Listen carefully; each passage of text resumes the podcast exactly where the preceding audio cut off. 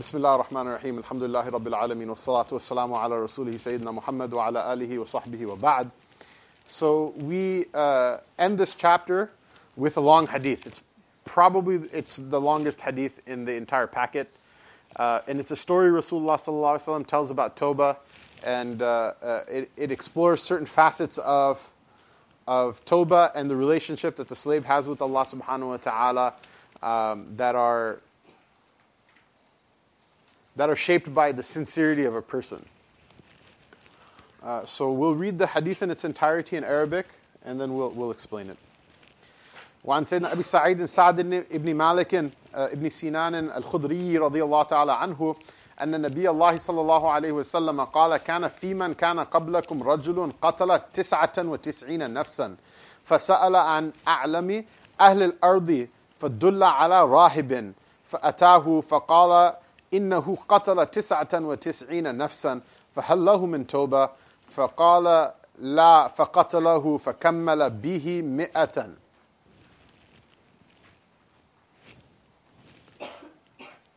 ثم سأل عن أعلم أهل الأرض فدل على رجل عالم فقال إنه قتل مئة نفس فهل له من توبة؟ فقال نعم. ومن يحول بين بينه وبين التوبة. انطلق إلى أهل كذا وكذا فإن بها أناس أناس أو عفوا أناسا يعبدون الله تعالى فاعبد الله معهم ولا ترجع إلى أرضك فإنها أرض سوء. فانطلق حتى إذا نسف الطريق أتاه الموت فاختصمت فيه ملائكة الرحمة وملائكة العذاب. فقالت ملائكة الرحمة جاء تائبا مقبلا بقلبه إلى الله تعالى فقالت ملائكة العذاب إنه لم يعمل خيرا قط. فأتاهم ملك في سورة آدمي في سورة عفوا آدمي فجعله بينهم أي حكما. فقال قيسوا ما بين الأرضين فإلى أيتهما كان أدنى فهو له فقاسوا فوجدوه أدنى إلى أرض التي الأرض التي أراد فقبضته ملائكة الرحمة متفق عليه. وفي رواية صحيح وفي رواية في الصحيح عفوا فكان إلى القرية الصالحة أقرب بشبر فجعل من أهلها. وفي رواية وفي رواية في الصحيح فأوحى الله تعالى إلى هذه أن تباعدي وإلى هذه أن تقربي وقال قيسوا ما بينهما فوجدوه إلى هذه أقرب بشبر فغفر له. وفي رواية فنأى بصدره نحوها. So this is a really, mashallah, uh, a really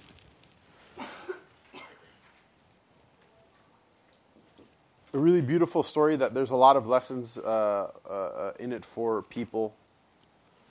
Uh, classically speaking, people didn't take the mimbar and give the khutbah uh, except for on the heels of, of years of learning and tarbiyah. And uh, uh, I'm going to get this cheap shot in, and you know, if you feel bad about it, you should. Um, I'm not excited about. I'm not excited about every uh, young man, uh, uh, you know, under the age of 40,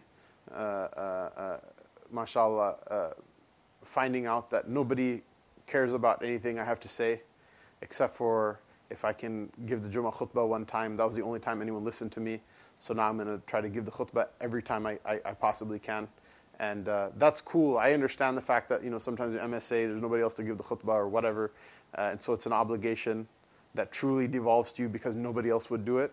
But uh, you know when you see somebody opens a Facebook and a Twitter account and their avatar has them standing behind a podium with a mic in their face and they're only like 21 years old, then you, you have a problem. You, you have a really big problem. There's like two or three chapters later on in the book that deals with your problems. But uh, uh, but at any rate, what can we do? Sometimes you know you're genuinely put in that situation that where the Jummah has to happen and there's really nobody else to do it. Uh, so this is a, this is, hadith is a good it's good uh, material for you to uh, talk about rather than commenting on things that you really shouldn't be commenting about or whatever.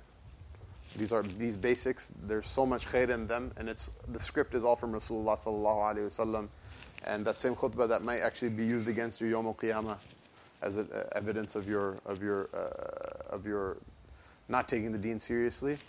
You know, you stick to the the, the Sunnah of Rasulullah sallallahu alaihi wasallam. It will count in your favor, inshallah. So Sayyidina Abu uh, Sa'id, and you may not you may not be the most popular khatib for it either, but you know, uh, uh, uh, if you're popular with Allah Ta'ala, then that's what counts. Which I guess is a concept in the deen that people kind of forgot about. Because 100,000 followers on Facebook, mashallah, for many of us it would be like a dream come true. But the only one follow that matters, nobody cares about Uh, uh, the one friend and the one like that, that, that, that matters, nobody cares for that one.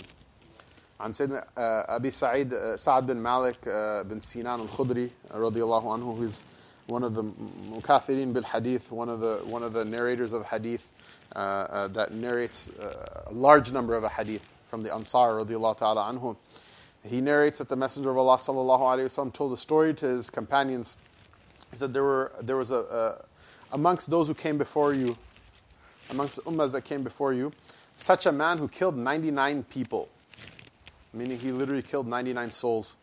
And uh, um, he, he asked about who the most knowledgeable person uh, in the land was.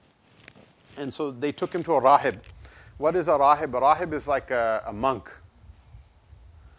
So they took him to a person who worships Allah a lot. So if a person prays a lot and is really pious, does that mean they have any knowledge? No.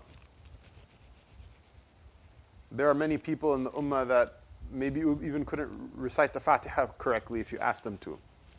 But they're awliya of Allah Ta'ala. They're people whose state with Allah Ta'ala is, uh, is so high that, uh, uh, uh, that, that, you know, if they were to ask dua for something, it would come true.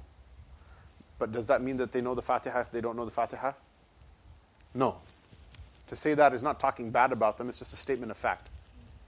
Imam Malik rahimahullah ta'ala said there are certain people who uh, uh, they're so righteous if they were to raise their hands and uh, pray for rain, I have no doubt that it would start to rain immediately.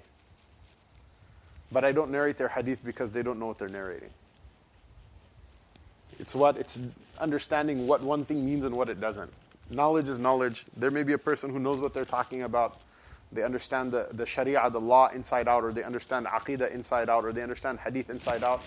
You may not even be impressed with them. You may see, oh, this person doesn't even pray their sunnahs. This person, uh, hopefully they do, but khair, you know, even if you were to see it, the fact is that okay, that's one shortcoming. This is another shortcoming. That's one accomplishment. This is another accomplishment.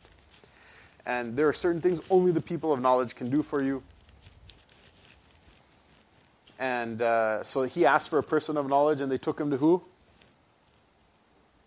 to the monk who is a person who just worships Allah Ta'ala, but he's not necessarily the most knowledgeable person in the land. This is important, okay? Your favorite Muslim, Muslimic YouTube star,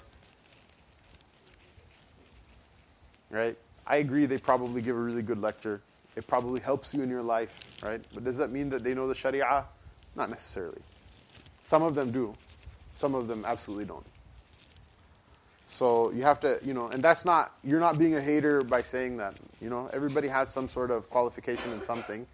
It's like if a, a person needs surgery, you're not going to send them to a, uh, you're not going to send, send them to the dermatologist. Why? Because that's just not what they do. If the person needs open heart surgery, you're not going to send them to a cosmetic surgeon the person will say like, you know, yeah, the hard stuff I don't know about, but I can make their nose really nice. That's it's different. You're stop being a hater. No, it's just a statement of fact. There's no hate, hatery involved in any of that, right? So they made a mistake. They took him to the wrong guy, basically. Uh, uh, they took him. They took him to the wrong guy. Uh, uh so so he came to that that that that, that monk. And, uh, uh, and and said, This man wants to meet you, and he killed 99 people, and he's asking, is there any way for him to make Toba? And that person, who obviously a person is worshiping Allah Ta'ala by day and night in isolation, um, and they're like, they're in isolation. So certain small things, you know, that person has been spending the last God knows how many years trying to purge the smallest of sins from his from his system. Big sins don't even occur to him. And then so you just come up on him and drop it. this guy just killed 99 people. And uh, uh, uh, uh, and and he was overwhelmed. He said, "How is a person ever going to deal with that? How is a person ever going to repent from that?" Uh, it overwhelmed him, uh, the state that he was in, and he gave he gave an answer that was not tailored for the questioner, but for for the one being questioned. So how is a person ever going to make toba from that? That's horrible. I, you know, a person's been continuously fasting for several years and, and, and praying tahajjud every night and whatever. It's over. He can't even grasp that, that frame of mind. How could you kill 99 people? Uh, and so this person, when he heard the answer, he uh, flew into rage and killed him which is, from his point of view, makes sense as well. Why? Because if there's no way you're going to make Toba, if you're going to the hellfire anyway, then what the heck, right? This what the heck, uh, it's always from shaitan. This is, I literally, uh, astaghfirullah, you hear, th- you hear this line of reasoning from all sorts of people. When I was in high school, there was a man, there was a, there was a, there was a, a classmate of mine uh, he obviously wasn't playing with a full deck of cards. We all knew that. People used to tease him and things like that. He murdered a woman. Uh, uh, and, and he raped her after he killed her. And literally in the, in the, uh, uh, in the, whatever, in the court, they gave him the death sentence. They executed him. Uh, and this was while we, were in, while we were in school. He was 17. They tried him as an adult and they, they gave him the death penalty. Uh, he literally, he literally, he, he wept when he was in the courthouse and said, it was so stupid.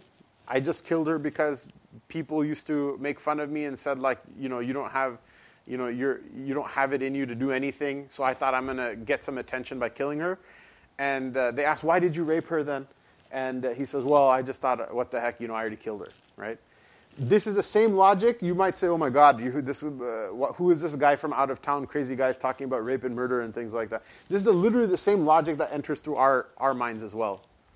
We just apply it in socially more acceptable ways than like murder and rape, right? But like a person does something haram, and they're like, "Oh, what the heck." Person eats something haram, and then the second time they do it, so oh, what the heck? I already did it last time. The damage is done oh, I, you know, they, they say something bad. Well, I've been doing it my whole life. What the heck? We'll just do it one more time. People, uh, you know, steal, lie, cheat, all sorts of all sorts of things. Literally, the, the line of reasoning. It's the same line of reasoning, and the same thing inside of your heart that allows you to do one thing is the same thing that that that would allow a person to do another thing if Allah's protection was lifted from them. And there are so many sins that we don't engage in just because Allah's protection is there to, to stop us if it was lifted from us. Every one of us has the potentiality inside of ourselves to do all sorts of horrible type fun and games type of like uh, spectacle level of nonsense. Uh, uh, so this whole like what the heck line of reasoning, you can completely mark my words. It's just from shaitan. It's only shaitan says stuff like that, and it's there's no scenario that's what the heck. Yom Qiyamah, right? just like two people, uh, uh, one person did 19 good deeds and another one did 20, the one who did 20 will be in a higher maqam. Uh, and that person will see the value of that one good deed and they'll be thankful they did it. Just like that, right? This is the tasawwuf is again very brutally practical. It's again not about pie in the sky, airy fairy type stuff. It's very practical. Even the person who committed 19 sins versus 20 the one who committed 19 sins will say, Alhamdulillah, I didn't do the 20th. They'll see the benefit of not having done that, that last, what the heck, uh, uh, sin that shaitan is just getting in a cheap shot on a person that he's already kicked down. Uh, uh so, at any rate, Khayb, you know, no one was there to teach uh, this guy that class, so he got upset. He's like, what the heck? He just killed him. And uh, فَكَمَّلَ بِهِ مِئَةً that Then he completed a hundred, hundred murders with this, with this monk. Then after a while, he felt bad again. And so he asked, who, who is the, the most knowledgeable person in the land? And so this time, the people took him to a person who actually was alim. The person actually was a person of knowledge. Um, and this is the thing about ilm. Ilm, knowledge is a wonderful thing. Like I said from before, sometimes the knowledge is overwhelming. A person says, How am I going to deal with all of these things? The knowledge is superior to just the action, it lets you put everything into perspective. It allows you to deal with things and put everything into perspective. So a person who has knowledge might worship like the monk worshipped, but it's that worship is in perspective. It doesn't overwhelm their their their intellect. Uh, and so this uh, they take them to a person of knowledge, and they say this person has killed a hundred people. Um, is there any toba for him? Is there any repenting from this for, for him? And the, the, the alim says to, says to uh, the, says in uh, uh, response, uh, uh, he gives a rhetorical question in response, meaning, of course he can. And who's, who can stand be- between him and Toba? Who is the, what's, what obstacle is there? Do you know of any obstacle between a person and between repentance? Meaning there's no obstacle between a person and repentance. There never is. There never is. Not, there never is an obstacle between a person and repentance. A person could literally be the most like horrible person, their entire life do the most horrible things, and they're like an old and decrepit man. And then every human being will say, "Oh, you're going to repent now." The good news is what people don't accept a repentance. Allah accepts it. So even if everybody else ups, it upsets them, Allah Taala will accept it. So why do you care what other people think? There's a hadith of Rasulullah from Abu Dhar al-Ghifari. Abu Dhar was like like Fudail bin Iyad in a sense that he also was a brigand. Ghifar were, were a clan of brigands. And he was a tough guy as well. And uh, uh, he used to be very harsh on himself in terms of his own, uh, uh, uh his own sticking to the, the spiritual path that was tacked out by Rasulullah sallallahu alaihi wasallam. He literally, he literally accepted the deen at the hands of the Messenger of Allah sallallahu alaihi wasallam. And as soon as he became, he, he accepted the deen, straight went to the haram and started cursing the, the idols of the mushrikeen and, and uh, lampooning shirk. And they literally beat him up until he, he, they were about to kill him. And Abbas, who wasn't a Muslim yet, the uncle of the Prophet he came and told the Quraysh, don't kill him because he's from a, his tribe, they're all brigands. None of your caravans will make it to Syria alive if you kill him right now. And so they stopped. What does he do when he gets back to consciousness? He stood up again and started doing the same thing. They beat him up again, a second time, this time even more perilously close to killing him. And uh, uh, Abbas radiallahu anhu had to uh, plea on his behalf again, even more emphatically, for them to stop and not kill him. And then when he came to consciousness the third time, Rasulullah said, Shh, Abbas, stop, that's enough. Don't open your mouth again. But, but it shows like how hardcore he is mashallah. A person admires that this person is, it has so much love for the haqq that it almost overwhelms him, you know? So uh, Rasulullah sallallahu once he said that uh, whoever says La ilaha illallah will enter Jannah. And Abu Dhar al-Ghifari, who himself is imposing all his harshness on himself in order to spare himself from sin, he says, what if he, what if he uh, uh commits zina? What if he commits zina and what if he steals? Rasulullah sallallahu even if he commits zina and even if he steals, and then he asks again, same question, Rasulullah same answer. He asks a third time, same question. Rasulullah says he'll still go to Jannah even if he commits zina, and even if he steals, and even if Abu Dhar doesn't like it. so who cares what other people say? People uh, live around many judgmental people. Oftentimes, the people who are judgmental, they themselves have their own issues that they haven't worked out yet. They see the sins of other people, and they, they don't see their own sins. Uh, because the person who sees his own sins will sympathize with another person who is struggling. Whereas a person who never scrutinized themselves, they have no sympathy because they think they're perfect.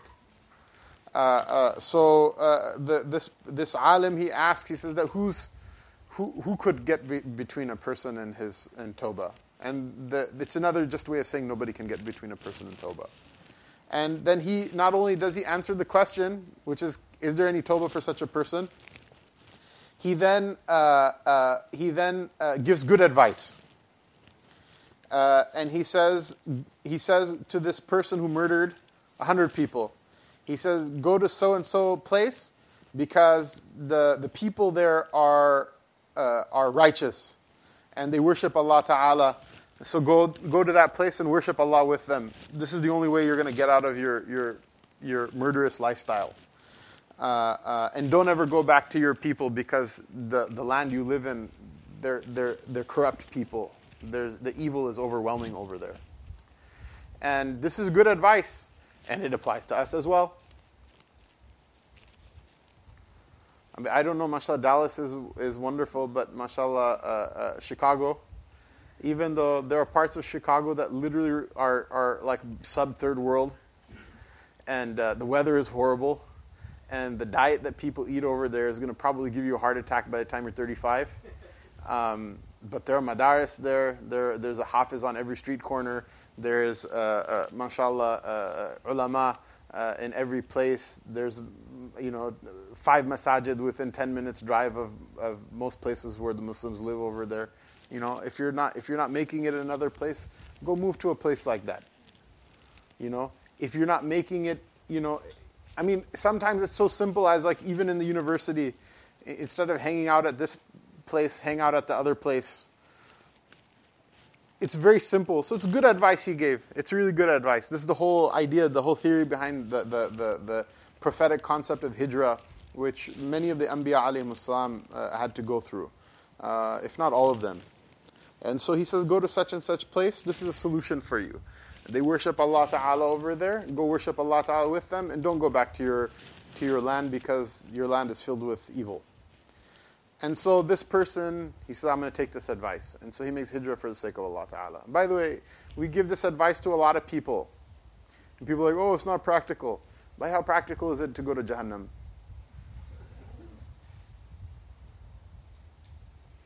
How practical is it that your children will leave the deen one day? How practical is it? I mean, it's a real question, right? Uh, people, people like, for example, I, you have to. Any doctors here? That's too bad because I like ragging on doctors. But you know, like doctors, for example, the same doctor, if you're in the city, you'll get paid maybe a tenth of what you'll get paid if you're out in the out in the boondocks, right? Your kids, but what are your kids going to do? What are you going to do? You have like a palatial estate that looks like it's from the set, like whatever, from the set of the Patriot or something like that. Uh, uh, but your kids have no good company, and uh, what are you going to do with stuff like that? You know, is money really worth that much to a person, right? Think think of practicality in that in that sense. And people don't people what they think of practicality and what they think of wisdom is very short term. Think of how much effect this will have in 10 generations. Think of what effect this will have not just in this world but in the hereafter as well. That's also practicality. I'm not saying short-term planning. Okay, for example, if someone said, you know, uh, uh, uh, you know, give away all of your money for the sake of Allah, you'll go to Jannah, right? Well, how, where are you going to live tomorrow? How are you going to eat tomorrow? That's impractical. Rasulullah in fact, on many occasions, stopped people from giving all of their property as charity just because of that practicality. That's fine. Nobody is negating that but also long term is practicality as well. Uh, you know, there's practical consequences to that as well. Someone might say, okay, I'm not going to give anything because I'm just saving to buy a house, and then after I buy a house, I'm going to buy this, then buy that, and then at some nondescript point in the future, I'll be financially secure, and then I'll give sadaqah. At that point, who knows? You know, people go through their entire lives and never make it to that point, right? So practicality. The point is that there's a long term practicality as well, and so. Uh, uh, this, uh, these advices oftentimes seem really magical when they're eh, given to somebody else, but when they're given to us, we're like, uh, that's not practical. Uh, it may not be, but it also may be. It might be. Uh, and going Jahannam is the most impractical thing in the world. And that's something that, that, that, people who understand that understand that.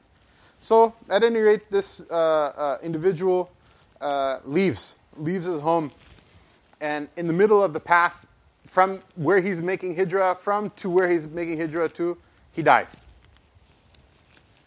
And so what happens is when he dies, two sets of angels show up to, to, to pick up his, his, his, uh, his, his ruh, uh, his spirit. One are the angels of mercy and the other are the angels of, of, of torment. So they both, they say, this is our guy. And they argue with each other. Not as in like I hate you forever, argue, but they they have a dispute that who gets who gets to take uh, uh, who gets to take uh, control of the spirit.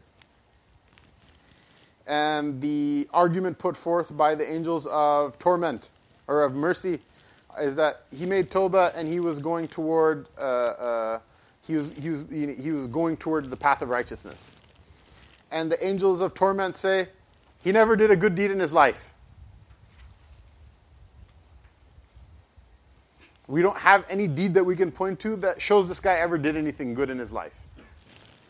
Uh, and both of them had a point. And so what happens is that they wait for another angel to settle their dispute. Uh, and that angel comes to them in the form of a human being. And uh, he prescribes a solution or a way to adjudicate this dispute objectively. Which is what? Which is measure the distance between his home to this point and measure the distance between this point and where he's going. Whichever distance is closer, uh, we will award the possession of his spirit uh, uh, accordingly. This teaches us a number of lessons. The first lesson is this is that the spiritual world is not magical.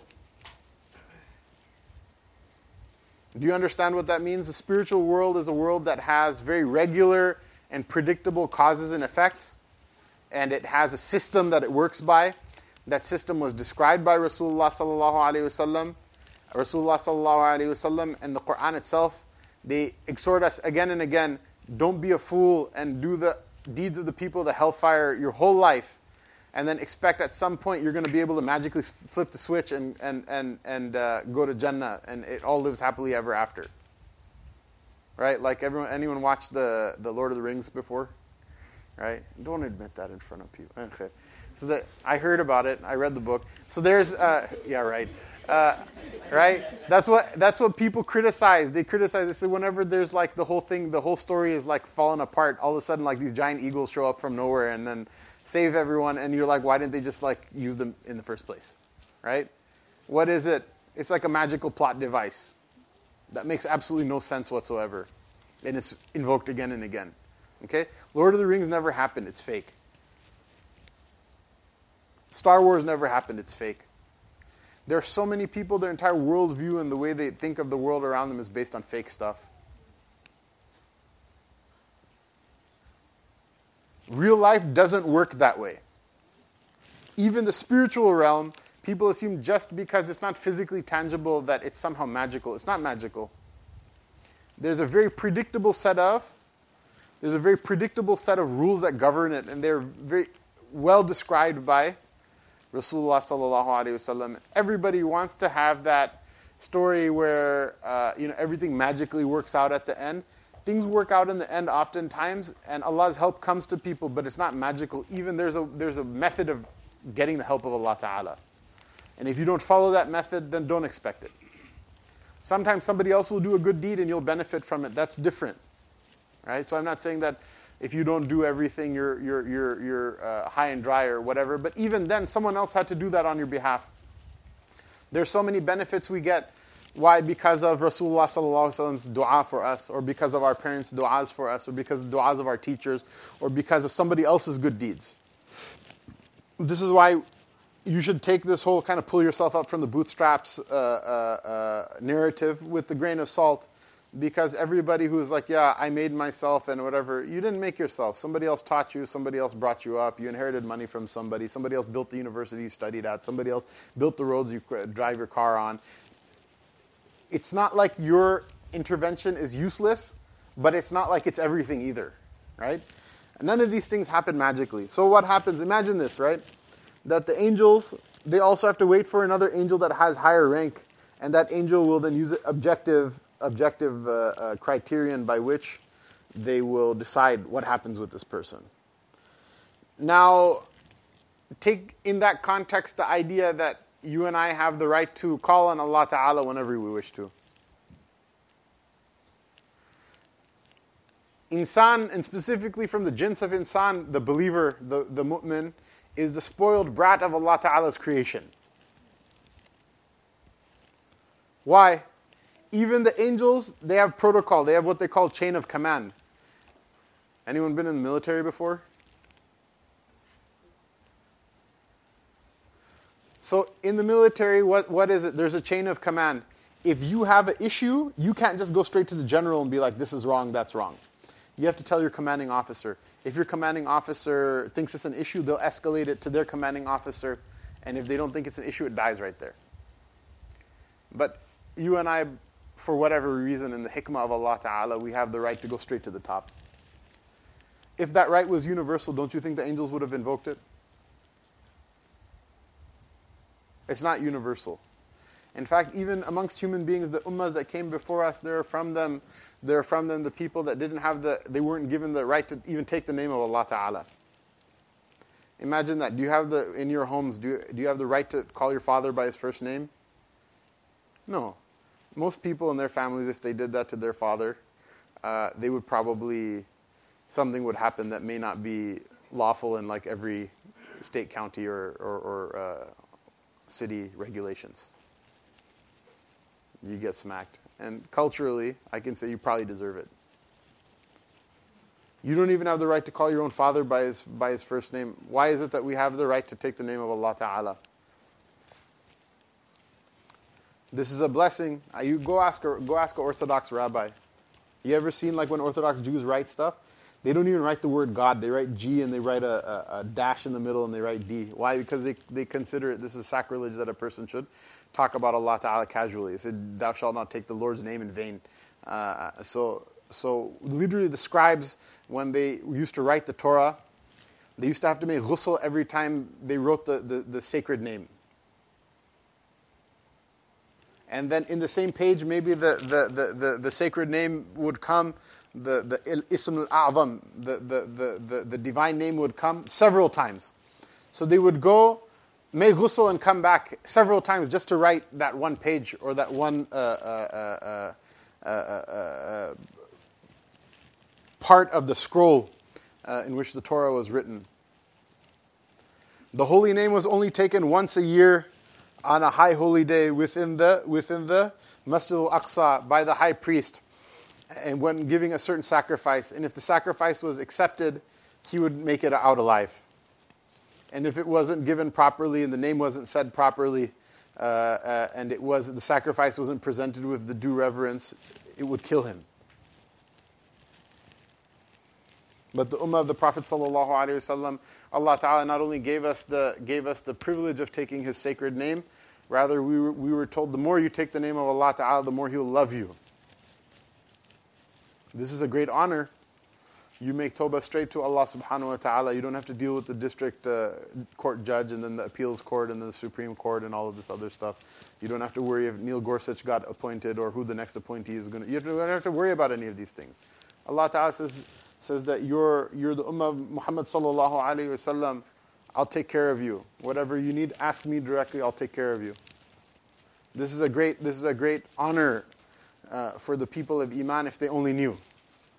So you see here, the angels, what are they doing? They don't, they're, they're, not, their lot in life is that they don't have that position. They ask, now they have to wait for the other angel to adjudicate their, their, uh, uh, their, dis, their uh, dispute.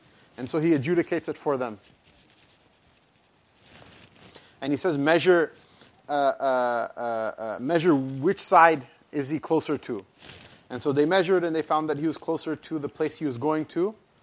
And so the angels of mercy took him. But that's not the whole story. There's another layer of the story, right? So the first layer is what?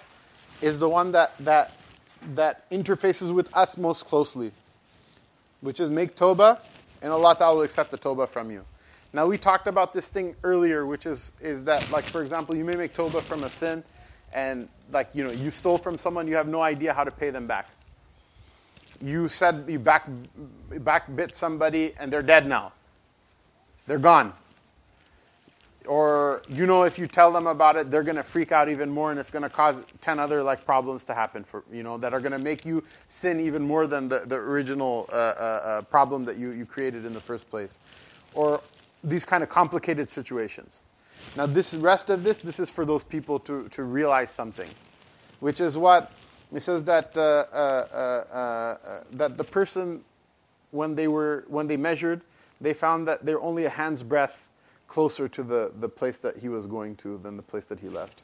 And in another narration, uh, Allah Taala literally said to the earth that uh, that that stretch out far from the side that he was leaving and come closer from the side that he was going to. Meaning that he actually wasn't even a hand's breadth closer to the place he was going to. This is Allah Ta'ala's direct intervention in this matter. Uh, and in another narration, uh, uh, uh, literally that hand's breadth was what? Just that his, his, his, his chest was turned over to that side. That's all it was. It wasn't even like absolute hand's breadth. It was like a relative hand's breadth, meaning his body was just, just tilted on that side. It was barely he made it. Which means what? Like we were saying, this is Allah Ta'ala's direct intervention. If a person, if a person finds themselves in the situation where they sincerely try to try to repay the haqq of, of, of, everybody and they just still are in this ambiguous like place where they're like you know trying as hard as they can for their whole life and they just die not being able to fulfill it. The intervention of allah ta'ala cures every every problem. Allah ta'ala created that person. Allah ta'ala if he loves you he will bring that person yawm al-qiyamah and keep giving him more and more and more and more and more until he's happy and, and will agree to forgive you. This is his, his ability as well. This is why the haqq of Allah Ta'ala is supreme over all other hukuk. Always remember that. Not as a convenient way to downplay you having to fulfill other people's obligations, but as a aqidah inside of your heart. So that you always have hope and you never give up hope from anything. Oftentimes, there are certain people who repent and they feel bad about a sin. The repentance propels them to Allah Ta'ala's wilaya, to Allah Ta'ala's friendship, and to sainthood. And that person, everybody will balk. In the hadith of Rasulullah that Allah Ta'ala laughs when He sees uh, the qatil and the maqtul, both of them are in Jannah. The, the, the, the killer and the one who was killed. Why? Because one person may kill another person in dhulm, right? One person may kill another person as an act of aggression and oppression and uh, uh, that person who is killed, there's a hadith of the Prophet ﷺ that for this ummah, being murdered is an expiation for your sins. There's a, there's a hikmah in everything. So oh, how come the people of the ummah are getting killed? We're la ilaha illallah. Doesn't Allah love us? Or does he, is he not there? Or what's going on? The people, it's not something you're supposed to want or like.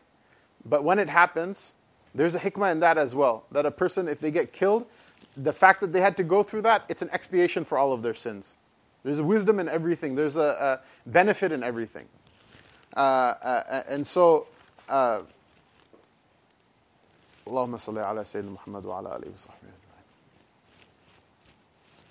The person who's killed is in Jannah. Why is the killer in Jannah? Because that person obviously survives. Then they live a whole life. And then they repent. If they, that person was a kafir, they become Muslim. How many people fought the Sahaba radiallahu anhum tooth and nail in the most ridiculous of circumstances? Someone from their tribe claims he's a Nabi also, and so they're like, oh, well, I don't know about any of these guys, but like this guy's from my tribe, so we'll fight, fight, side with him. And they killed the, the most dear Sahaba of Rasulullah sallallahu alaihi wasallam in battle. And then afterward, uh, you know, after they're defeated in battle and brought to Medina Munawwara in chains, and they they they uh, like look around and they're like, oh shoot, these guys are like. Uh, these guys are not joking. They're really sincere, and it makes a lot more sense than what our you know joker fake prophet was t- teaching us. And like, oh man, we, really screwed up, right? Those people become Muslims. The the futuhat, the entire conquest of Syria, Iraq, uh, uh, Khurasan, all of these places, Egypt. It's all done by the very sincere work and sacrifices of those people. Some of those people fought Islam tooth and nail. Abu Sufyan and, and, and Suhail bin Amr and all of these people, radiallahu ta'ala anhum. And they, some of them with their own hands, they killed the most beloved and precious of people to Rasulullah sallallahu alayhi wasallam. But then they accepted Islam, they made good on it. Or maybe a person was a Muslim already, but because of their committing that sin, they later on make such a tawbah that they, they keep raising higher and higher in rank, that Yom Al-Qiyamah, the person who was killed, when they see how like good of a person this person became, they're like, how could I hold anything against you? You know, that you, Allah loves you, how am I going to now ask Him to punish you? So that's sometimes your tawbah propels you in that, that direction. And that happens as well. If you're just going to be a joker and be like, oh, well, you know, what can I do now, and this and that, and okay, fine, then you should be afraid of Yom Qiyamah, what's going to happen.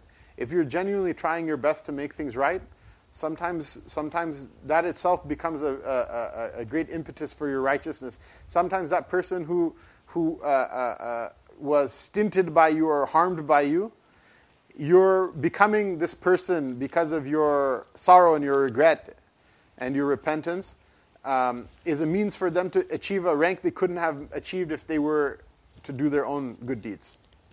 Obviously, these are things to think about after the fact. While you're doing it, don't be like, oh, well, I'm going to repent. and then I'll do good, and then this guy will they'll thank for me for later, but or whatever. Uh, that's not the that's not that's that's not a, a, good sign if a person is thinking that way. It's a sign they're on on the wrong path. Uh, but uh, uh but these things they all there's a way that they all work out. Uh, and the, the difference between the people who they work out for and the ones that they don't work out for has to do with your sincerity. Uh, and if you're sincere with Allah Ta'ala, he'll, he'll pull strings and make things happen for you. He'll pull strings and make things happen for you.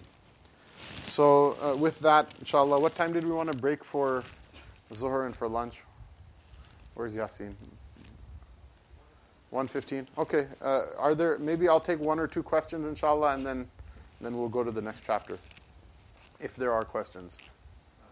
Yeah. By the way, don't ask fiqh questions in this majlis. I'm not saying that don't ask fiqh questions, but there's another place for that, you know? Because some people go, Sheikh, can, you know, can I take a mortgage and is McDonald's halal and all that stuff? you know, there's a majlis for that. This is not it. Yeah, go ahead. Yeah, kind of touched on already. Hmm? I was going to ask uh, if uh, this uh, this man killed uh, 99 people, hmm? how is he going to be going to like how did Allah subhanahu wa ta'ala forgive him when he, you know, stepped on other people's rights? So that's that's the idea. The idea is like like uh, um, like was mentioned in this last tract, Allah Ta'ala hooked them up. All of those people, basically, He's going to give them until they forgive that person.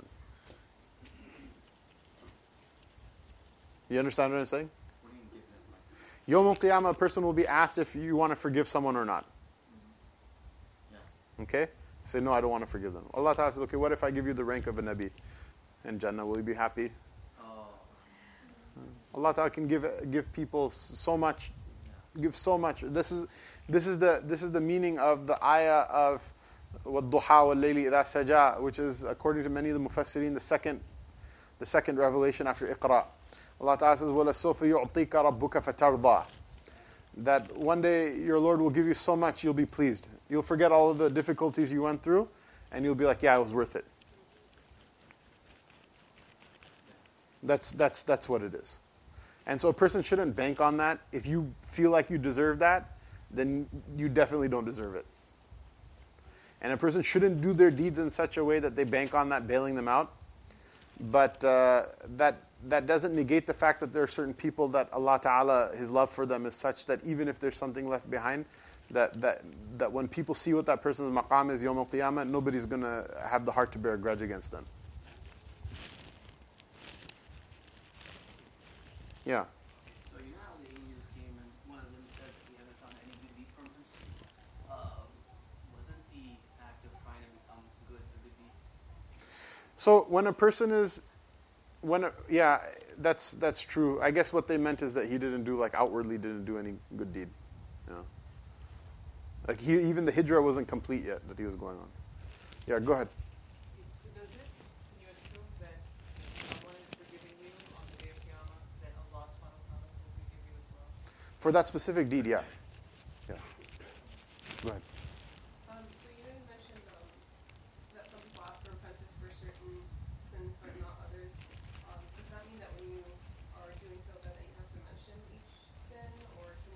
something about it in general? No, uh, the more proper way is to mention each sin itself. Uh, because the idea is this is that, and so a person should hope, you know, that the sins they're unaware of, that if their heart is sincere, that if I had known that was a sin, I would have repented for that. That that should be enough. But the idea is that uh, uh, you should feel regret for you should feel regret for your sins, and the more intense the regret is, the more uh, uh, uh, uh the more intense the regret is, the more likely the toba is being accepted, and the the, the the, the, the stronger the sign is that that toba is being accepted. Go ahead. Maybe. Go ahead.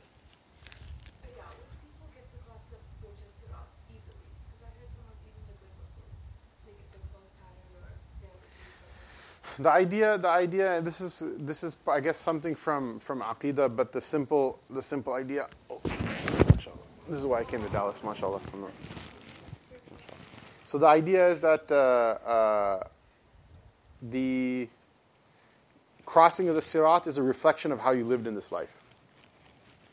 So the people who were very careful not to uh, arrogate any haqq of Allah subhanahu wa ta'ala and not to uh, um, miss any opportunity to please Allah ta'ala, those people will cross like lightning.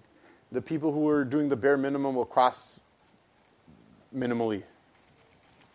Uh, uh, so it's a reflection. The, the way you die is a reflection of, okay, you're too cute. That's like making a distraction in class now. I'm sorry, kid. Oh no! oh no! Aja, aja, aja. Oh no, I'm sorry. I'm sorry. It's okay. It's okay. It's okay. I'm sorry. I'm sorry. It's okay. Look, it's okay. Oh, no. oh it's okay. Okay, now she wants to go to Baba. Now she's like, what did the Maulana Sahib do? Oh, I'm sorry.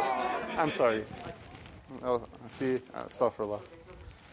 Uh, uh, so the, the idea is that, that the way you die is a reflection of the way you lived, and the time that you have in the grave is a reflection of how you died, and the way you're resurrected is a reflection of how you were in the grave, and the way you're gathered and brought to the, the place of judgment is a reflection of how you were in the grave and resurrected, and the way you're judged is a reflection of how you uh, uh, how you were gathered uh, at the time of resurrection. The way you cross the sirat is a reflection of how you were judged, and your maqam in Jannah is a reflection of of uh, uh, of, uh, of how you cross the sirat.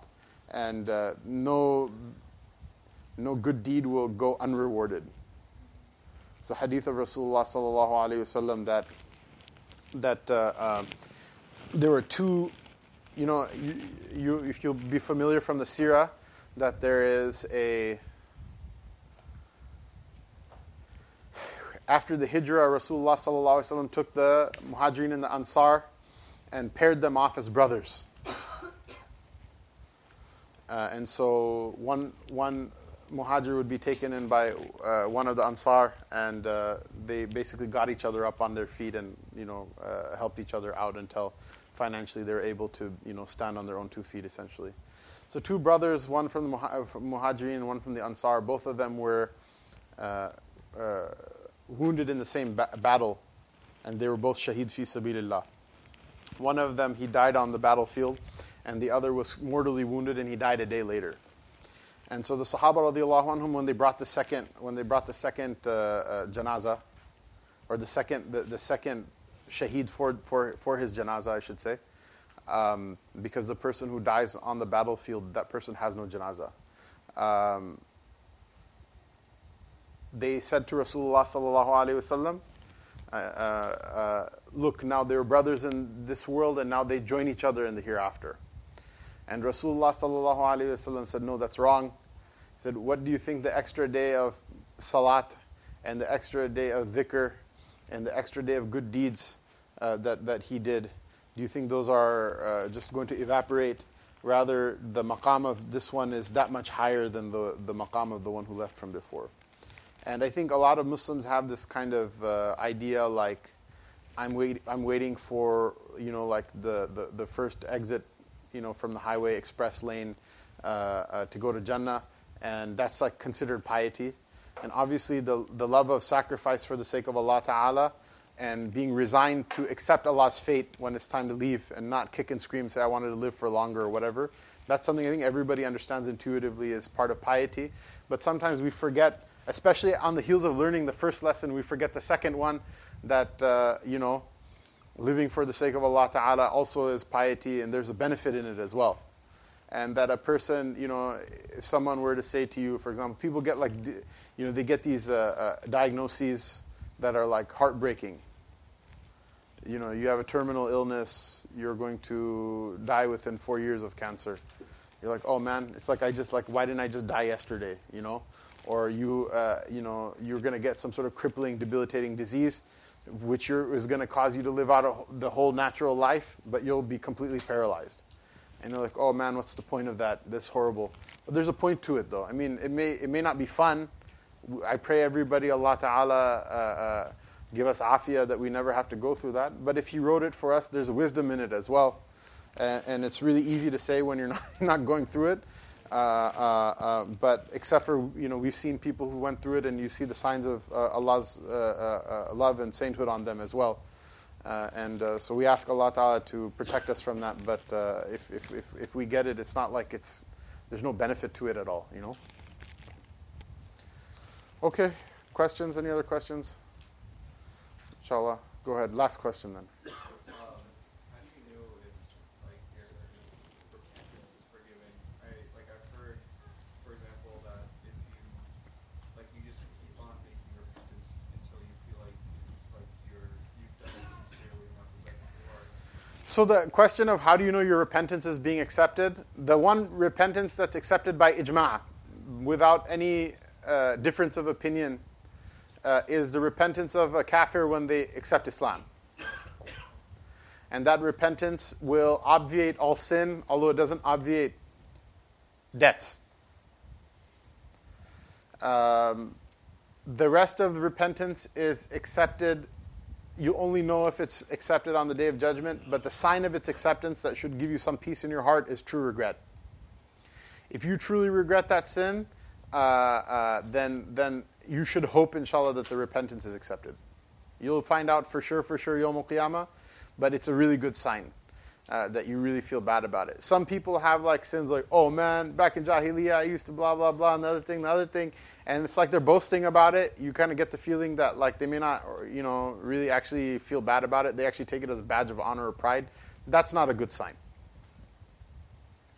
The day you feel so bad about it that you're ashamed that people should know uh, uh, that day, then then then it's it's a sign, hopefully, that it was it was uh, it was uh, uh, accepted. And after that happens, then you don't have to like be a masochist about it and like completely destroy yourself again and again, day after day. That's the time that you can move on. If you find out later on that you have a nostalgia for your sin, then you have to go through the whole thing again.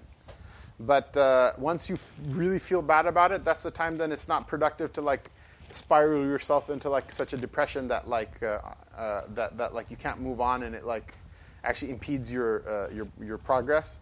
Uh, but uh, when I say depression, I mean like lexically, clinically, depression is another thing. If that's the case, then a person should get like get professional help. But so I'm not talking, I'm not making clinical diagnosis, but just in for for for people who are like psychologically, um, you know, within normal a normal range of functioning. You're not supposed to keep dragging yourself down. Once you've actually felt bad about it, then you should move on. Uh, remembering your, your, sins in as much as it helps you to avoid them is good. Uh, in as much as it, it, it, cripples you from like doing anything else with your life and like destroys your will to like become a better person or uh, whatever. Uh, in that sense, it's better not to not to remember your sins. Hmm? We'll take from the sisters because they don't have as much access. Go ahead. My question is, this uh, hadith about the 99 uh, and the man being a, a sinner and over quantity, it's not really what Christians kind of go through. Like, like they say, at the end, God is going to forgive you, and that's it. Your deed doesn't count. Which for us is like, it's based on the deeds. Mm-hmm. Uh, you know, like the resemblance of the hadith is like so much how they think like no matter what you do at the end we kind of back to, to repentance mm. and we know that I mean but we we as uh, Muslims we need to do good deeds too and have our heart for good deeds but it just came to me because that was one of the reasons when I converted to Islam that was like okay I mean I have to try to do good too I mean that had given us so much that we need to try to, to, to, to do good to others or, or just because our hearts have to be clean, I don't know. But now I, I'm just them that I, I think that's how, I don't know. No, I mean that that's a, really a, a no, that's a good question. So first, first of all, I want to say something. Just because the Christians believe something doesn't mean it's wrong. There are a lot of things that they believe that we agree with, right? So this is like a small lesson in aqidah. Okay, this is your daughter, right? Yeah. So she learned it also. If you don't understand the first time, she'll explain it to you again. Okay? But remember a couple of things. Okay? The hellfire is a manifestation of God's justice. You, uh, you should write it down if you're taking notes. Okay? I'll explain it again, but it's a very simple guide. The hellfire is a manifestation of God's justice. Jannah is a manifestation of God's grace, His mercy, His, uh, his fadl. The word grace is fadl. The eternity of both is based on intention, and the, the ranks in both are based on deeds. So, what did we say? We said that the hellfire is a manifestation of God's justice, and Jannah is a manifestation of God's grace, His fadl. And the uh, uh, eternity of both is based on intention, and the ranks in both are based on deeds. Okay? Meaning, nobody enters hellfire except for because Allah Ta'ala uh, uh, is just. The idea is every single person, if Allah Ta'ala were to, were to scrutinize their, all of their deeds, they would go to the fire. The idea that some people go to Jannah is only because of Allah's fadl and His mercy. In that sense, His grace. In that sense, it does resemble something like what Christians say, except for what? Two things. One is they say, I have it in the bag. We say, Allah knows best. He has to accept it. You're saying it doesn't make it true, His accepting it makes it true. There's a difference there because you're assuming you have the right, you're the one controlling what's going on. You say, no, He's the one that we, we, we do our best, and if He accepts it, He accepts it. If He doesn't, He doesn't. And this is something Christians say, oh, look, your religion is horrible because you live in depression all the time, because you don't know if you're guaranteed salvation, whereas Christianity can tell you you're guaranteed salvation. So the idea is like, okay, look, just because they say it doesn't mean it's true. First of all. Second of all, even for them, does pe- do people accept Christianity and then leave it all the time? So even then, you don't know if it's accepted or not. So it's not, it's not even true uh, in this world, much less in the hereafter, right? The idea is that, that, that, that Jannah is for the people who Allah, His grace, He forgives them. It's for, for those people only. Why do you go forever? The idea is Allah gives you enough life that if you were to keep the person who, when they die on the deen, they show Allah Ta'ala that I lived long enough and I still held fast to La ilaha illallah. And if Allah gave that person life forever, that person would have stayed with La ilaha illallah. If the person dies on kufr, on disbelief, that person, Allah gave them enough life to show that that person, no matter what happened, up, down, high, low, happy, sad, everything, they still clung fast to kufr. And they showed, to showed Allah Ta'ala by living their life. If Allah gave them a life for a million years, they would have been a kafir for a million years. Right? And the, the, the deeds are, are, are indispensable where? When it shows your maqam, your station. So not everyone is equal in Jannah, and not everyone is equal in the hellfire. So you know, a, a person who, for example, was a kafir but was otherwise generally a nice person, their station is not going to be the same as like Stalin or Hitler who killed like whatever 6 million people, 10 million people. Just like that in Jannah, you're, you're uh, uh, you know, if a person is like, mashallah, barely ice skating by doing the bare minimum, that person is not going to be equal like with the person who sacrificed so much for the sake of Allah Ta'ala and spent their life helping people and things like that, right? So the deeds, the Christians, they say the deeds are irrelevant. So if the deeds are irrelevant, why would you do anything? Islam says no. Allah will forgive you and from His fadl, from His grace, He'll enter you into Jannah. But that's when you'll see the benefit of the deeds. Okay, inshallah. So we, we uh, come to the, the second lesson, uh, uh, which has to do with taqwa. Allah Ta'ala commands that you worship Allah as if you see Him. Uh, and if you, do, if you can't see Him, at least know that He sees you. Allah Most High uh, says in His book, يا أيها الذين آمنوا اتقوا الله حق تقاته O you believe, fear Allah Ta'ala as is His right that He be feared.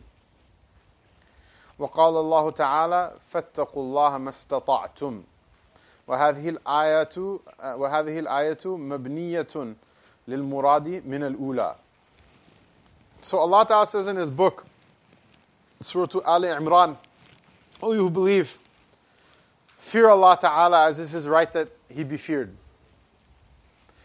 So taqwa is what? It's to fear Allah subhanahu wa ta'ala. Now in the age of like hyper positivity, people like say, don't say fear God because that's like people don't like that. I said, okay, that's cool, but like, you should fear God because you're going to go to Jahannam if you don't. So if the fear leads to a positive outcome, then it's positive, it's not negative.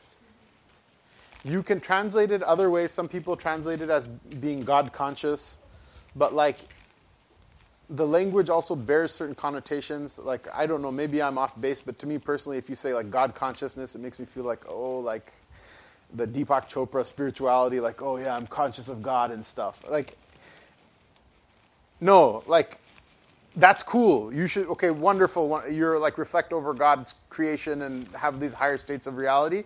You're never to get there until you have the visceral understanding that I better not do this, otherwise Allah will punish me.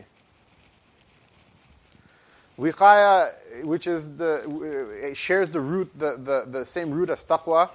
Wiqaya is like armor or shield or clothing that protects a person from the weather or the elements. So you can translate it however you want to based on the audience that's going to hear it. But the idea is taqwa is what that you should you should fear Allah subhanahu wa ta'ala. You should know that He's al- always there watching and know that that, that just like He has He He rewards the ones He loves, that His punishment is not far from, from the people of, of dhulm and the people of of, of uh, transgression. So Allah Ta'ala says, O you who believe, fear Allah Ta'ala as his, is, as is his right to be feared. Uh, so is his right great or small? It's overwhelming. So this is one of the many fada'il and virtues of the Sahaba radiallahu ta'ala anhum that they heard the ayat of the Quran and they did the ayat didn't fall on deaf ears. So they thought about it and they said, This is impossible. How are we going to fulfill his right? And so they panicked. And this was the occasion of a, a, a, a consequential revelation, which is what? Which is فَاتَّقُوا اللَّهَ مَسْتَطَعْتُمْ Fear Allah Ta'ala as much as you're able to. Because your abilities and what His right are, they're, they're not even close to one another. Now, still, this is a great commandment. Fear Allah Ta'ala as much as you're able to, because a lot of people are not even doing that. In fact, nobody's doing that even. But it's a goalpost that's much closer than, than, than the impossibly far away goalpost that has to do with his, his rights. He's okay, fine, the, the part between that, off the bat, it's forgiven. Then afterward, uh, uh, uh, the next uh, ta- yani, tanazul, the next like uh, bargain downward, is what is uh, uh, uh, uh, uh, um, لا يكلف الله نفسا إلا وسعها that Allah Ta'ala doesn't uh, uh, won't ask from a soul more than what what what it can bear. So even though you should be on maximum taqwa mode 24 hours a day, even that if it's not possible, Allah Ta'ala maximally will ask you what you're what you're able to do, which is still a lot. Which is still a lot, but now we're in the range of what's doable versus in the range of of what's what's completely impossible and overwhelming. Uh, but it's still a lot. It's not a small amount, right? When the Rasul wasallam said that ihsan, which is part of the deen, is to worship Allah as if you see Him, and if you don't, to know that He sees you. Um, he wouldn't say that if it, if we're not going to be asked about it, and we wouldn't be asked about it if it weren't possible. And someone's like, "Well, that's so far away from what I do because, you know, in dars it's all gravy, but you know, when no one's watching, I watch YouTube videos for like six hours at a time, and I laugh my head off, or I'm so entertained that I forget about all of the stuff that's being talked about in dars and more. And uh, uh, those are the good people. The other, you know, people who are a step worse than that in polite company, we can't even mention, right? What are we supposed to do now? Um, look, the idea that you, you, you and me are not on the game doesn't mean a that it's not possible, and b that there are other people that are not doing it. One of the reasons I believe so sincerely in this method and system as being practical is I've seen people like this before. I've seen there are people who literally recite Quran in their sleep. There are literally, I've seen people, there are people who make zikr in their sleep. Uh, I know, pe- forget, I mean, that's like on top of, like one thing is, okay, they're making zikr in their sleep, but they're like run a liquor store during the daytime. No. People are righteous while they're waking and while they're sleeping. Uh, there are people that uh, uh, uh, literally doesn't sin doesn't even occur to them. We think we're pious people. Why? Because you know we see something haram and we're like, astaghfirullah, don't, don't do that. There are people who protected themselves even from seeing the haram in the first place for so many years of their life that they, they forget what it feels like. And that's the beauty of the civilization of Islam, is that, that it produced people like that. And that's one thing, one reason I think the Western mind has such a hard time, uh, hard time dealing with Islam, because they're like, yeah, right. But those people do exist. If you travel, you'll find them. They're not in the mall or anything like that. I don't know, they might be, but they're probably not. Um, and uh, I definitely don't claim to be someone like that. Uh, um, I grew up playing uh, video games and watching TV, unfortunately. Uh, um, and uh, you know, but I think one difference between me and other people is that there are some people who, for some reason, have this very like marketing friendly idea of like, oh, you gotta like bring yourself down to other people's level.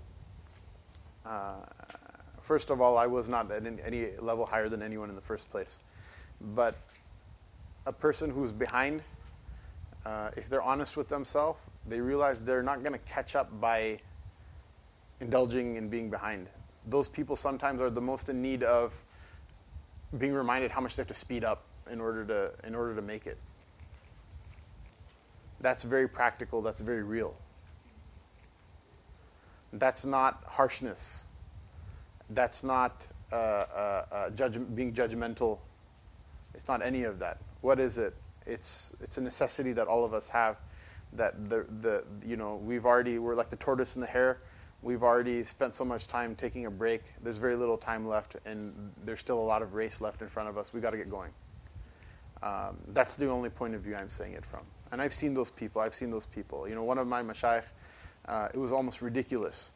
Uh, um, and I know several people. I've met several people like this. And they're, the thing is, we don't set up a culture for these things in America. That's why we don't have it.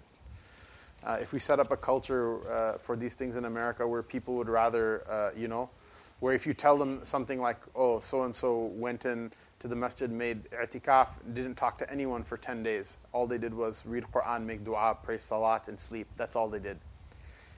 People are like, oh, that's impractical. Oh, the youth are going to hate it. Oh, this and that. Instead of all of those things, which may even actually be true in some sense, instead, if we had like a, a culture of like, wow, that sounds amazing. Even if the other things are true, this is the first thought, and then you think about everything else afterward, right?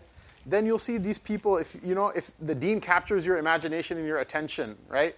Like if I was like, you know, I know a guy who, uh, you know, he set up a business, and it pulls in like ten million dollars every month, and uh, uh, he owns like seven Teslas. One was custom designed, and it can actually fly in the air. You're like, wow, that's really interesting. It captures your imagination. You know what I mean?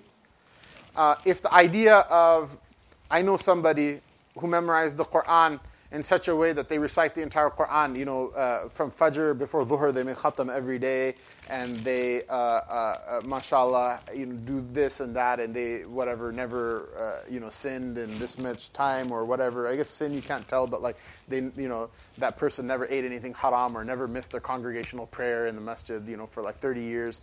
Those things used to capture the imaginations of Muslims people would be like, that's awesome. Rather than like, no, brother, you know, masjid is very far from my community and you are not practical and, you know, and those people, if they met Imam Bukhari, they would say, brother Bukhari, your book is too long. and they met Sayyidina Umar, brother Umar, you know, you need to calm down a little bit, just too much, you know, but youth will stop coming to masjid. Well, guess what? There were more youth that came to the masjid back in those days, right?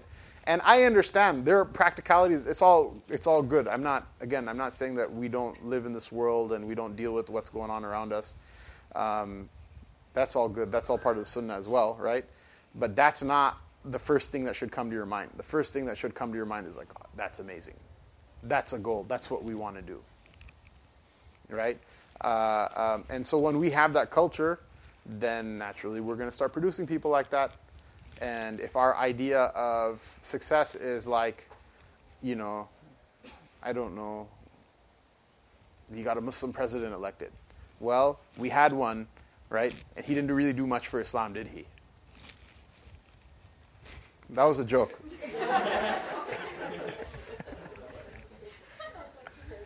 it was a joke, but the thing is, like, okay, uh, uh, Mubarak, right? We were talking a little bit about this, right? What does it mean to be Jewish in America? No longer, you don't have to believe in God. You don't have to eat kosher. You could be having a ham sandwich at lunch and bacon at breakfast and like pork chops at dinner. You don't have to believe in God. You don't have to have cracked open the Torah before. Nothing but okay, yeah. My whatever grandparents like uh, came after the Holocaust from Poland, uh, you know, and they made a life in America. So I'm Jewish, right? From that point of view, he was he was he was the first Muslim president you have to understand, we think about things like from the point of view of the deen because we're Muslims, right? A kafir looks at everything like from the point of kufr. So when they talk about him being, oh, there's a Muslim in the White House, dude, the dude's middle name is Hussein, right? I mean, his father was his father was a practicing Muslim to some point, and then he became an atheist. But his grandfather was a Muslim. From that point of view, what makes a Jew a Jew amongst Jews is what made him a Muslim to them if your goal is becoming, that's the benchmark of the success of Islam in America. By secular standards, we already achieved it. If that's what captures your imagination, we achieved it. Was it? Was it? Did you? Were, did you have fun? Was it as amazing as it sounds? Are you saying that just people think like not not not, not conservative Muslims actually think this or not? Oh yeah, I, I, I, my my assessment is that my assessment. If you tell somebody about like, there's so and so who made you know so much dhikr that like uh, they, they literally uh, felt the, the, the, the, sacred presence of Allah Ta'ala, you know, in all of their states of affairs that overwhelmed them to the point that they were not able to disobey them. They're like, what's that all about? That's not something that the first the first thing. If you talk about that in public, people like, that's not a, that's not practical. That's that's not contextual. That's not uh, you know uh, that's not the paradigm. That's not the ethos. That's not the zeitgeist. Whatever weird five or six like vocabulary words people throw out in order to make themselves you know sound smart and everyone's like, ooh, ah, you know, to the point where one day we're going to have a, a, a khutbah where someone will get up and say, you know, like, internet, Twitter, Facebook, iPhone, amma bad. And, oh, this guy knows what's going on.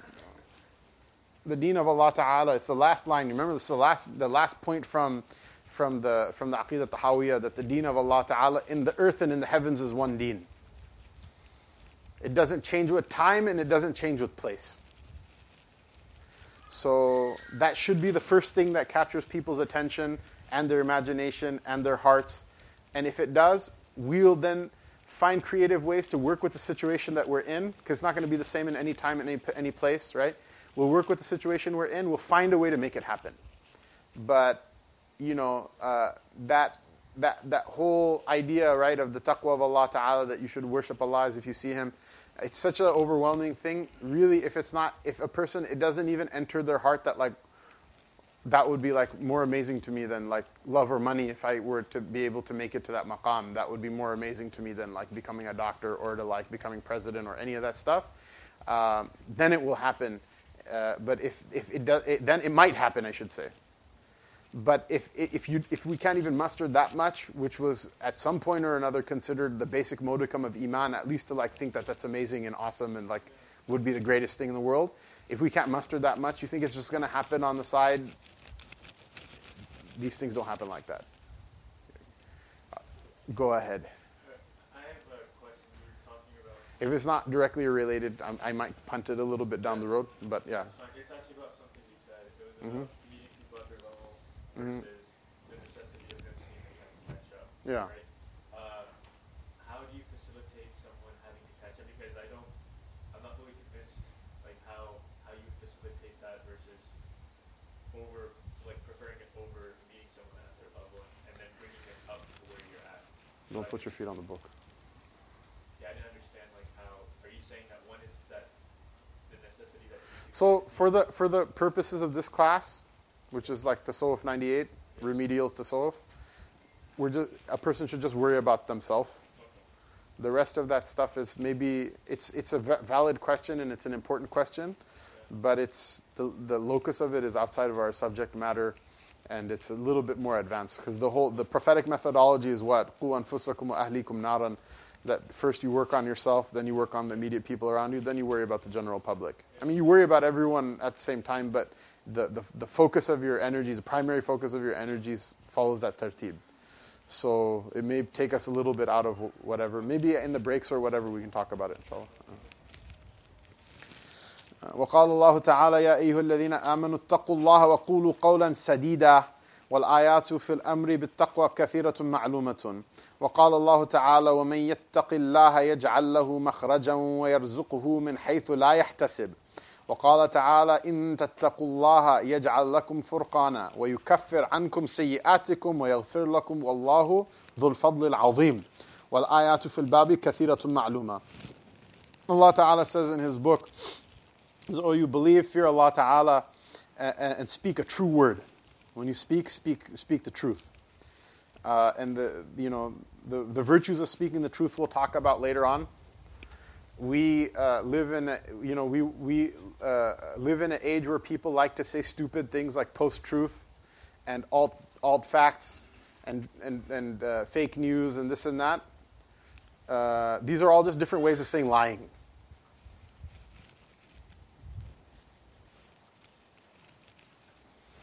and everybody has a way they describe things, and, and, and uh, oftentimes those descri- ways of describing things can be rooted in various levels of uh, uh, reality or self delusion.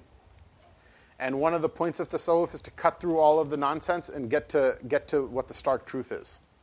That's why the Sufis were people always that uh, were socially awkward, because they brought up truths that were inconvenient. This is why one of the reasons that Muslim philosophers admired Socrates.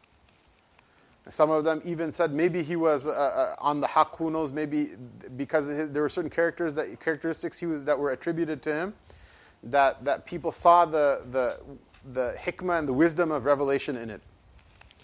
Uh, which a person can benefit from the wisdom of revelation without being a Muslim. So I'm not saying that Socrates was on the deen or whatever, but this is one thing Muslims admired about him, that he spoke the haqq to so many different people, even though it was so awkward. All you know, he used to say the truth to people to the point where the, the, the people of Athens says this guy has to die. They passed a death sentence on him. For he didn't commit any crime, but he would just say so much truth to people that it would just overwhelm them. And uh, um, yes, this is definitely true that saying the truth all the time is not a good thing. What are you talking about, Sheikh? I said, not every true thing you have to say all the time. Anyone who believes that they have to speak every true thing all the time, uh, good luck in a marriage. It's never, it's not going to work. Uh, um, so there are times that certain things it's better not to say them because it's going to cause more uh, difficulty than it is uh, benefit. But, and is not again not a license to lie to your spouse. Right? The hadith about the uh, the permission to lie to your spouse is like for stuff like, oh, you're the most beautiful woman in the world, even though maybe there might be a woman more beautiful than your wife, from an objective standard. Right? It's not like, oh, where were you last night? Oh, I was at work when you were actually at a bar. That's still haram. You're going to get a sin for that. That's not what it's meant. But the point is this: is this right?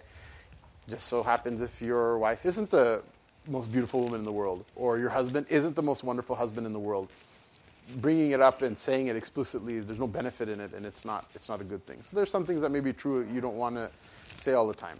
But that's in the context of the law. In the context of tasawwuf, all these things are seamless, seamlessly integrated with one another. The default state in the heart is that you should love the, you should love the truth more than you love falsehood. And if the law dictates that you not say it at a certain time, you have to restrain yourself. And that's how these things fit together. How does that fit with taqwa? The reason, the reason that, that you love the truth is what? Is because Allah Ta'ala, His attribute is al-haq. He is literally, He is, the, he is the ultimate reality. And if you speak a falsehood, uh, if you speak a falsehood, you know it's, He doesn't like it. It's going to look bad Yom Al-Qiyamah. It's going to completely be called out in front of everybody and the, the, the, the truthfulness of Rasulullah sallallahu alaihi wasallam is legendary. He never lied to anyone. Even when he deceived people, he was deceived them in a way that wasn't technically wrong. That uh, uh, uh, that you know he he was out in the path of Allah Taala and going for reconnaissance. He met some Bedouins and was trying to find out some information of the enemy. The, the Bedouin asked, who, who you, where are you from? He said, we're, we're from water. He said in a way that made him sound like he was from a certain tribe, but he used the word why because everybody was created from water.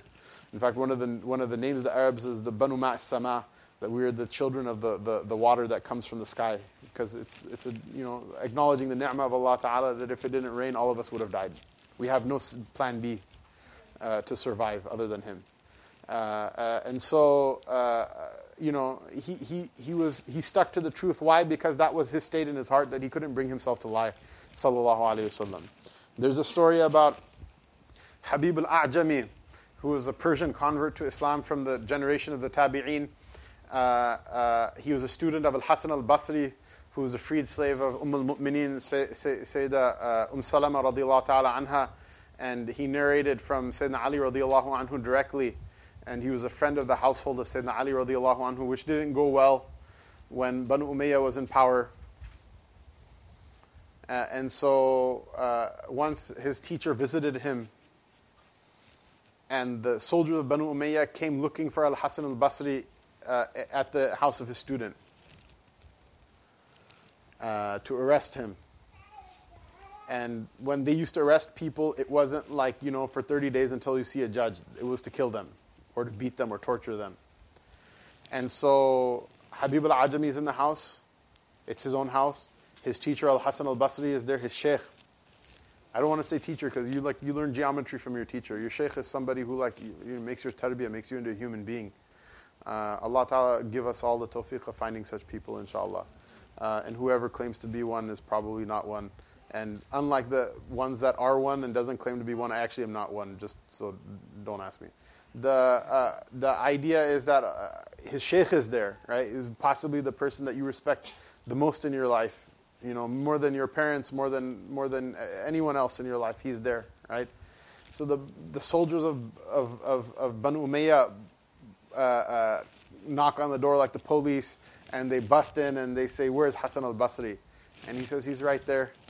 And they they they hit him in the face, and they said, "Don't joke with us. If you see him, uh, if you see him, uh, tell us, uh, and don't don't joke with us. Next time we'll kill you for that. And so they leave. So Al Hasan al Basri sees this is a miracle of his pious student, his pious disciple, that, that he spoke the truth and they couldn't see him. Uh, who knows whose miracle it was? Maybe it was the miracle of the sheikh, maybe it was the miracle of the student. Allah knows best, right? It came from, everything comes from Allah Ta'ala. So he says, why did you, why did you tell them I was here? Because in the Sharia, in situations like that, you're allowed to lie. Like if someone comes and says, Where's Hamza? I'm going to kill him. Don't open the door and be like, He's upstairs. Okay? You say, I don't know where he's, who are you're talking about, right? Why? Because if something happens, then you're at fault for being able to avoid that situation, right? Uh, and it's an exception to the rule. So uh, the sheikh is like, why did you, why did you tell them I'm right here? He said it occurred to it, it occurred to me that, that, that this is an exception to the rule about speaking the truth, but I couldn't bring myself to do it. Um, and these types of stories, there are many of them in our, our tradition. And Muslims are people who tell the truth. They're not liars. And the fact that people nowadays can bring themselves so nonchalantly to lie, it's really disturbing. It's really disturbing. Right? You can have a turban and beard and cloak and all of these things. You can, you know, have the best bayan and, and, and lectures in the world and best YouTube channel ever and more viral than you know whatever and you, you all these things you know these things these things uh, none of that can make up for, for for for the weird nonchalant way in which people lie and deceive each other nowadays um, from amongst our mashayikh uh, just a couple of generations ago I narrate the, the the books of hadith I narrate Sahih Bukhari from my teacher Sayyid Hamid Mia. He narrates from his teacher Sayyid Mahmud Mia. He narrates from his teacher Sayyid Hussein Ahmad Madani rahimullah ta'ala who narrates from his teacher um, uh, Mahmud al-Hassan Sheikh al-Hind who narrates from his teacher um, uh, uh, Maulana Muhammad Qasim Nanotwi rahimullah ta'ala. Those people lived in like the colonial uh, Britain, or sorry, colonial India that was usurped by the British and they actually fought against. They actually fought to kick the British out of uh, of their homeland, and they were successful by Allah's fadl. And uh, uh, uh the sheikh actually had to run from the authorities, and uh, at some point he hid in a masjid, and they found that he was in that masjid, and the masjid was surrounded.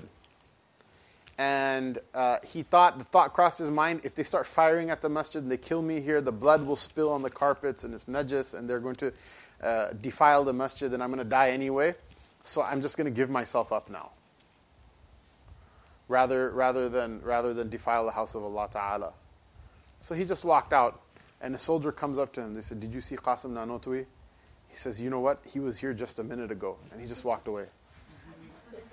Uh, um, so, you know, fearing Allah Ta'ala, uh, which is going to be mentioned in the next in the next ayah, it has a lot of really strange and wonderful benefits. Not all of which are apparent and tangible to a person in the short term, but in the long term, it always works out. Uh, Allah Most High says, uh, uh, uh "Whoever fears Allah Subhanahu wa Taala, uh, uh, Allah Taala will give him an exit for his problems." whatever issue you're facing, whatever problem you're facing, the fear of Allah Ta'ala will create for you an exit for your from your problems, a way to escape from your problems. Someone said, Well, I know someone who was really God fearing, that person got killed. Right? Al Qiyamah, when people are going to Jahannam, Allah will give that person what? An escape from their problems. This is the promise of Allah subhanahu wa ta'ala. Whenever a person hunkers down and, and, and, and chooses to fear Allah Ta'ala rather than do what otherwise they want to or what seems convenient, they should do so with the iman inside of their hearts, with the iman inside of their hearts. That this is not Allah Ta'ala's way of punishing me, that there's, this is the solution to my problems. If you don't have that iman, it's as if you're throwing the deed away. With what? With this, this, is, this is the solution to my problems. And people say, well, this is practical, that's practical, this is impractical, that's impractical. A day will come, entire nations will be thrown into the garbage heap of the hellfire. Whoever saved on that day, what more do you want? But it will help you here as well. It will help here as well. You may not understand it at the time, but it will help here as well. And it's been shown again and again that the Ahlullah, that, that they've seen how the fear of Allah Ta'ala uh, uh, bails them out from their problems again and again. And when a person relaxes the fear of Allah subhanahu wa ta'ala and, and takes it easy on that, that ensnares them in all sorts of stupidity and all sorts of fun and games. Uh, uh, and some of us have experienced it ourselves or with the people around us.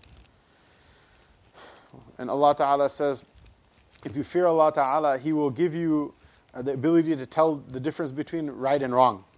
And He will expiate your, your sins. Uh, and uh, Allah Ta'ala will forgive you, and Allah Ta'ala his grace is, is, is enormous. Uh, and the number of ayat regarding the benefits of fearing Allah Ta'ala are, are numerous and, and uh, uh, uh, uh well known. So, this last part, inshallah, before we break for lunch, the fear of Allah Ta'ala is a, a, a, a, a tool and a vehicle for what? For sharpening your intellect. People often think that the fear of Allah Ta'ala is a type of stupidity. Why? Because most religious people are morons. I would say at least 85, and I'm being very generous, 85% of religious people are religious because of their stupidity. 15% of people who are religious are religious because of their intelligence. That's being very generous, actually, I think the people who are religious because of their stupidity, Allah Ta'ala will accept from them. And that's from Allah's fadl.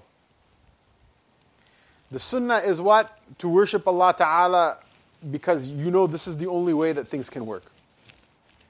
It's based on what? On, on your intelligence. That you know it's impractical to go to the fire. That you know you don't have any right to do anything other than what Allah Ta'ala told you.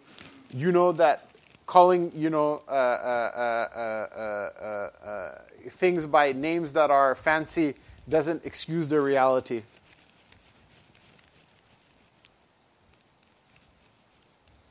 You know, I, I, I'm in a wine of the month club, and this this month we're gonna have the like chateau blah blah blah, and it's a the year is like this, and if you swish it around, it has a very fruity palate, and this and that. The only thing fruity is what happened to your intellect. You're an alcoholic.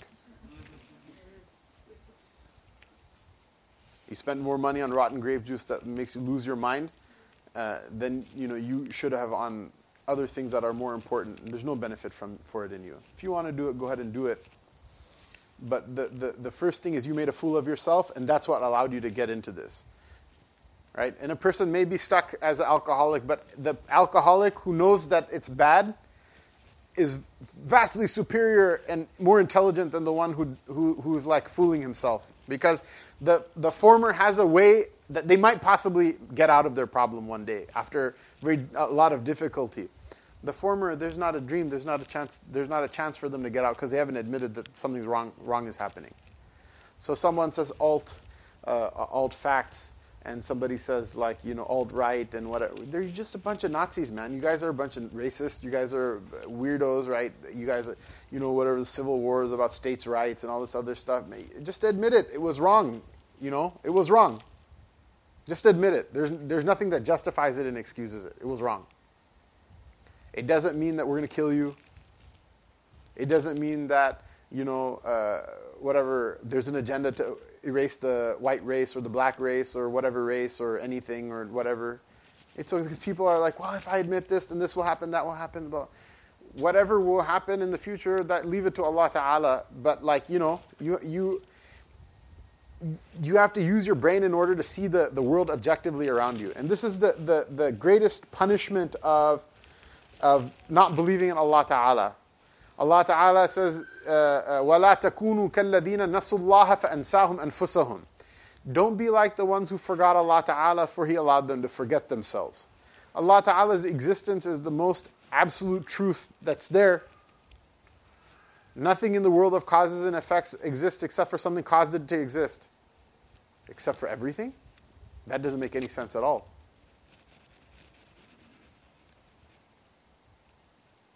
Once you have unhinged your mind from this absolute truth, there's no such thing as truth or falsehood anymore.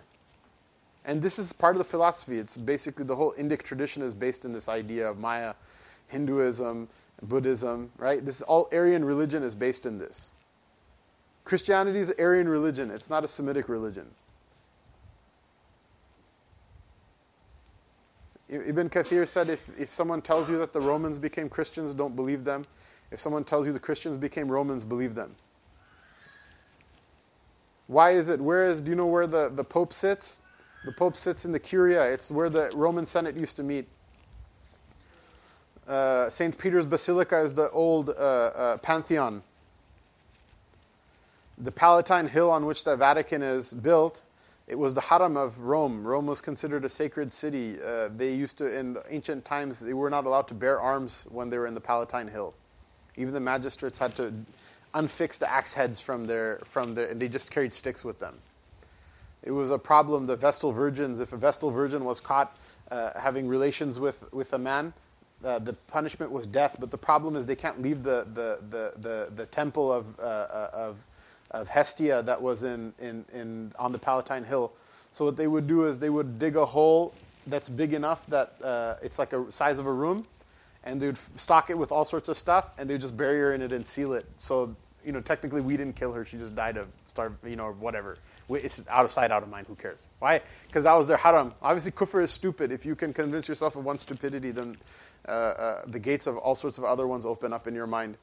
Uh, uh and this is, you know, the, the, the the Pope is what? What is the regnal title of the Pope? The Pontifex Maximus, right, which means the chief bridge builder. Would you believe that the, the Pontifex Maximus, which was the, the title in the ancient Roman religion of the, the, the high priest of the Roman religion, at one point in an unbroken chain, Julius Caesar held that, uh, held that position as well. So if your nisbah is to Julius Caesar, you can hardly say that this is something that comes from Allah Ta'ala. Because by all uh, measures, he was a jerk, and even his friends realized that they killed him because they realize this guy is so crazy. If he gets elected, something like what's happening right now is going to happen.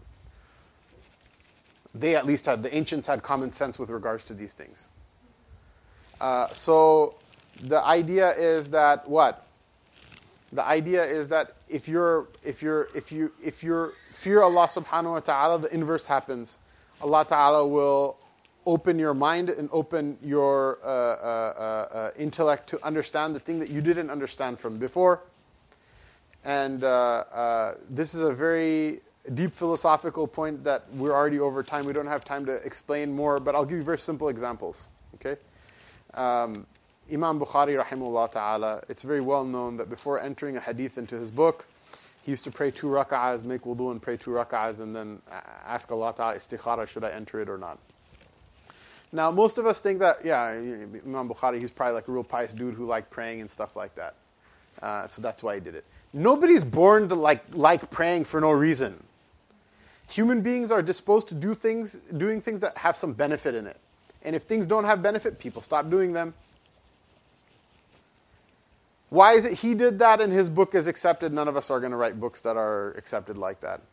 Because there was something in there that actually like showed him something that other people didn't have. Okay, you're like, well, that's too far away. You know, that's like some sort of apocryphal hero worship uh, that all of you turban and beard guys have. And we, let's be practical. Okay, I'll tell you something practical. I have a friend from Seattle, from Seattle, mashallah. Omer knows him. He is he immigrated to this country from a different country. Uh, and he was a waiter and a busboy for many years in New York City. Um, and he's by no means, if you meet him, will he strike you as like some sort of super genius type guy. But he uh, came to Seattle, hired by Boeing. You know the 787? It's a good plane, uh, uh, mashallah. Um, it was all designed by computer before they, they used any materials. And so the simulators that they use to like test, do the testing before like putting anything together, they're like obviously really complex, right? So if there's a problem in the code in, in those simulators, they had to have very elite programmers come and debug that stuff. Anyone here a, a, a programmer? Yeah. Is it fun to uh, go through other people's code? People prefer writing the code. A lot of people prefer writing the code than like having to like get into the other programmer's mind, figure out how they think, and then figure out how, according to the way they think, they went wrong. It's very difficult, right? Uh, so this guy was an elite programmer, um, and his services were contracted to Boeing $500 an hour to debug other people's code because something so complex. Obviously, you're not gonna. I mean, you need some super genius type dudes, people like that that are competent at that are not. You know, you don't find them left and right. Uh, so I go, wow, man, that's pretty cool. $500 an hour. Um, you know, how do you do that? Like, that's amazing. Like, how did you get to that point? You know?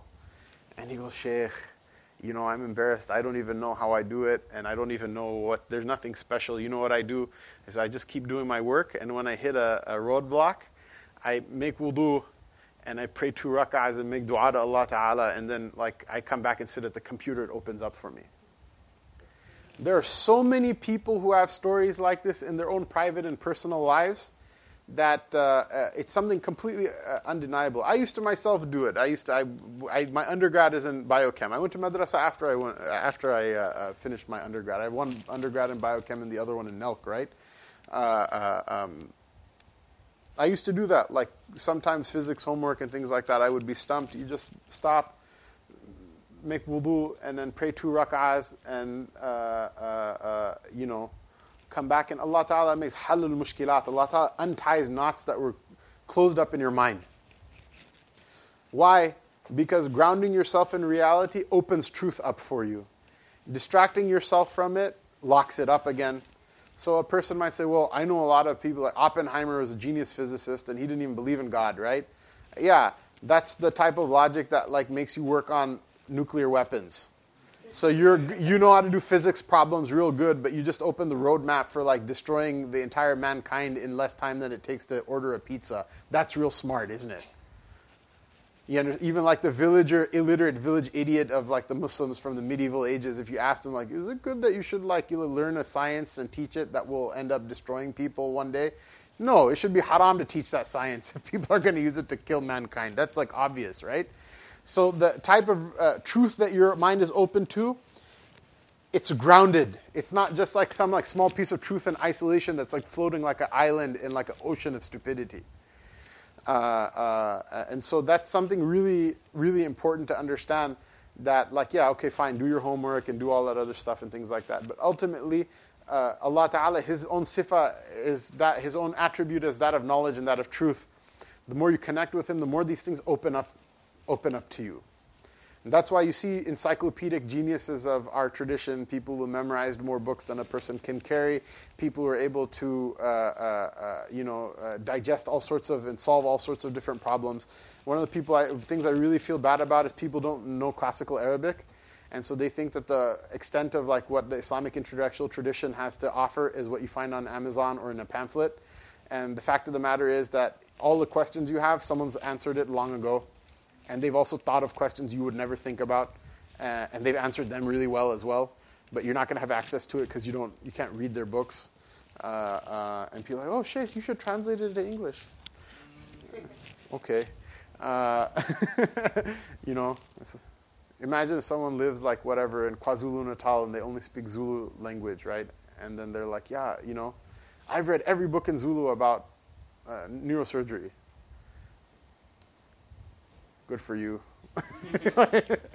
but coming back, coming back to this issue that this is this is a belief of ours, that that truth and reality open up to you with the, the fear of Allah Subhanahu wa Taala, uh, and it's a holistic quality that's not that's not just limited to like you know like uh, understanding something really small and then like what you missed what you missed from the truth is greater than what you what you achieved you know so a kafir will say like oh you know, the only reason that praying and making wudu and praying, uh, you know, helped you solve the problem is because, I don't know, like because you, uh, uh, you know, psychologically the distraction was helpful and this and that and the other thing. It has nothing to do with God, right?